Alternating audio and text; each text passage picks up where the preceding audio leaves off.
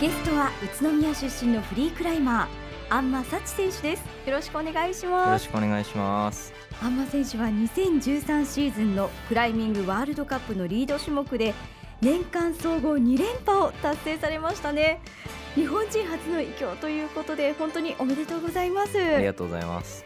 2年連続でチャンピオンになったお気持ちはいかがですか？えっ、とそうですね。まだクライミングを始めた頃、えーワールドカップの総合優勝っていうのはずっとこう目標にしていたもので、はい。それが今自分のところにあるっていうのはすごく、えー。誇りですね。はい。うんやっぱりこの金メダルというのは特別ですよね。そうですね。あのーえっ、と僕も16歳の時からワールドカップに、はい。えー参戦していて、ええそれから初めて金メダルを取ったのが、はい。えっ、と一昨年でその年に1回目の総合優勝を成し遂げて、そうですよね。だってあの2012年の優勝はあの12年ぶりに日本人としてということなんですけれども、はい、あのそれだけこう世界の中で戦うスポーツですよね。そうですね。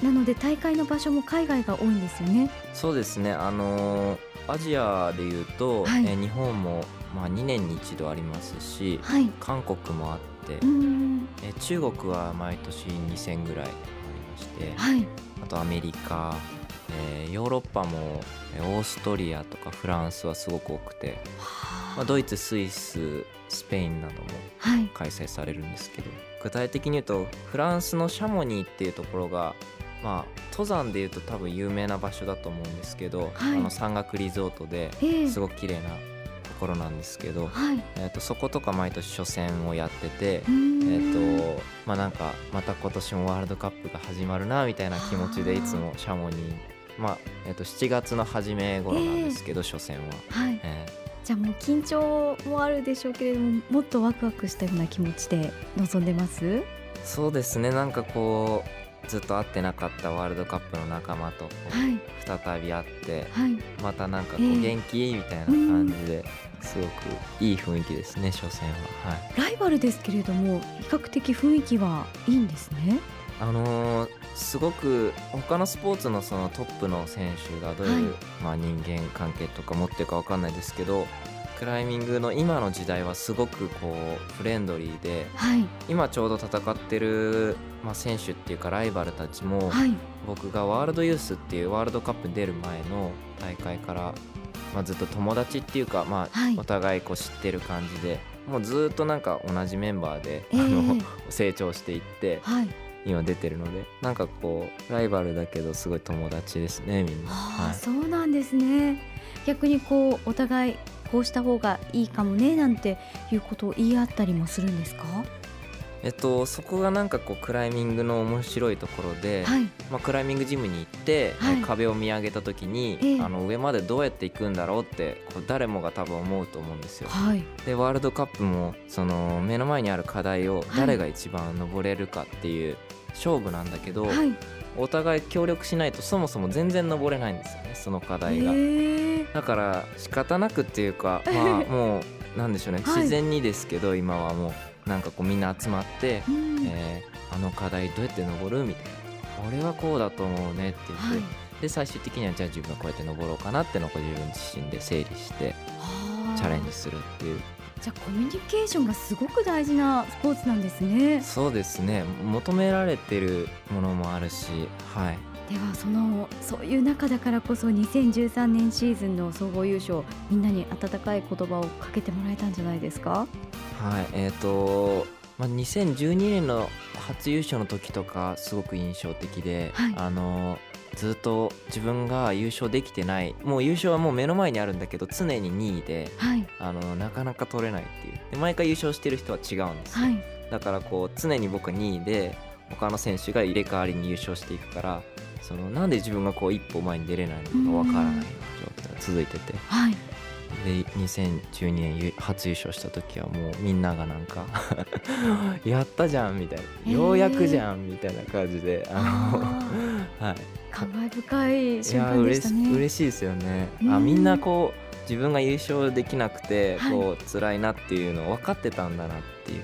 みんなそれを知っててで優勝した時にこはうよく頑張ったなっていう。もちろん彼らも出てるんですよ、は同じファイナルに出てて、あの優勝できなくて悔しいとか思いはあるんですけど、はい、ちょっとじんとするようなスポーツマンシップ感じますね。そうですね。はい。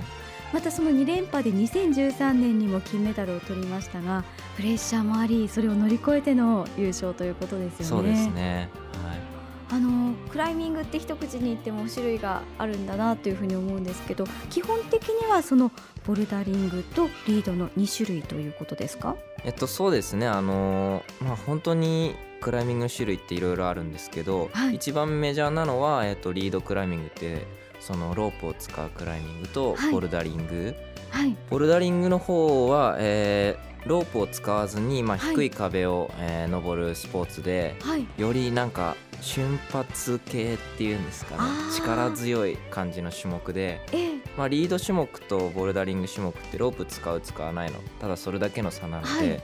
えっと両方まあ僕やるんですけど、はい。まあボルダリングの方はそんなに得意ではなうくて、えーボルダリングに関してはその今日本でブームになってる、ええ。えースポーツで、はい。はい、もう東京なんかもうクライミングジム各駅にええ。できてるような感じで、ははいいいや実は私の友達もボルダリングにハマっていてはい。なんか始めてからちょっとダイエット効果があったとか集中力が高まったとか言っていて、やろうよって言われてるんですよ。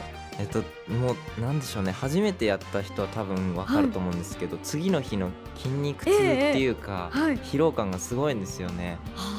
なはんかこう本当全身が鍛えられるスポーツで、はい、あのダイエットとかそういうのにもすごくいいと思いますし。やだってはい。あんな選手すごくほっそりとしていて、なんかボルダリングってこう力を使ってこう筋肉隆々と登っていく人もいるのかなっていうイメージだったんですけれどもまた違いますね。そうですね。やっぱり力も必要ではい。すごくなんでしょうね。筋肉隆々な人も本当にいますね、はい。あのあすごくパワーで登っていくタイプの人もいれば、はい。あとは全体のこうバランスなんかをとってはい。うまく登っていく人もいて、うーん。その年配の方も多くやられてますし、はい。はい、あの体格もいろんな体格の人がチャレンジしててみんな多分上まで行きたいっていう、はい。シンプルな気持ちでやってると思うんですけど、まあ、課題一つにもい。ろんな登り方があって、はい。そういうところでもやっぱり多くの人が興味を持っている理由はあうん。のあるんじゃないかなと思います。そうなんですね。じゃあこう登りたい上に行きたいという気持ちがあれば誰でもチャレンジできるということでことですね、ね。はい